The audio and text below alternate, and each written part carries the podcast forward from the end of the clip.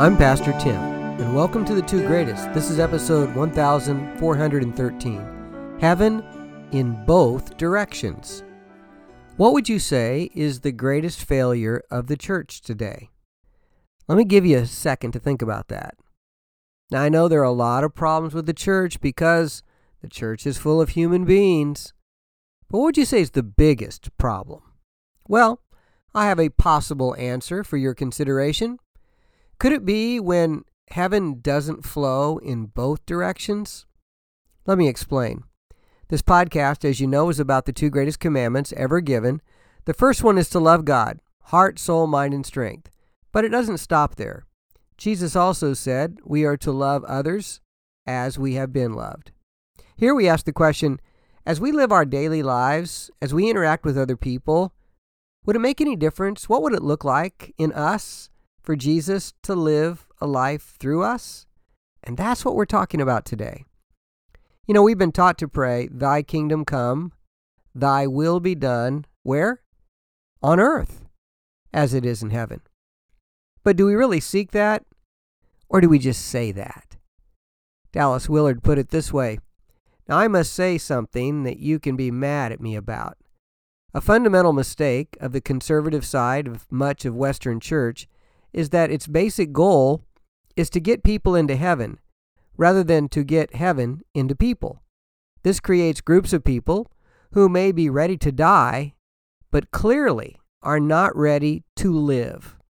They rarely can get along with one another, much less with those quote unquote outside.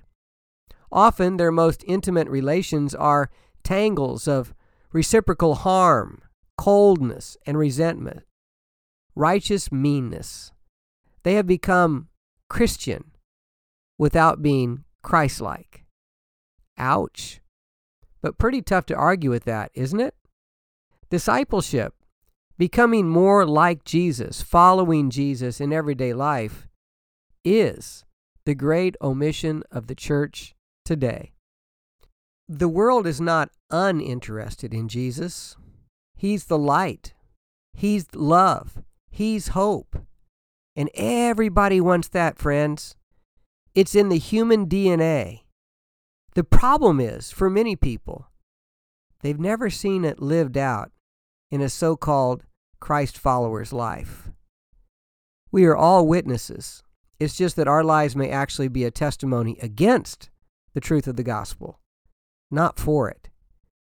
The truth is, the most important element of the church is not our programs, it's not our music. It's not our preaching. It's not our classes. It's not our mission trips. It's not our fill in the blank.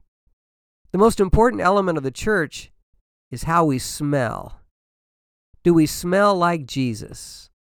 Paul wrote to the Corinthians, But thanks be to God, who in Christ always leads us in triumphal procession, and through us spreads the fragrance of the knowledge of Him everywhere.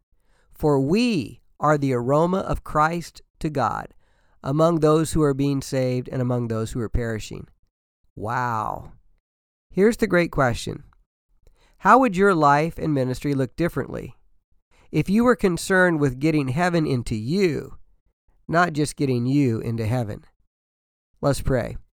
Dear Lord Jesus, we want not only a place in heaven, but we want the realities of heaven to be evident in our daily lives so others can come to know you. Help us to understand that heaven is not just a future destination, it's a living reality in you, Jesus.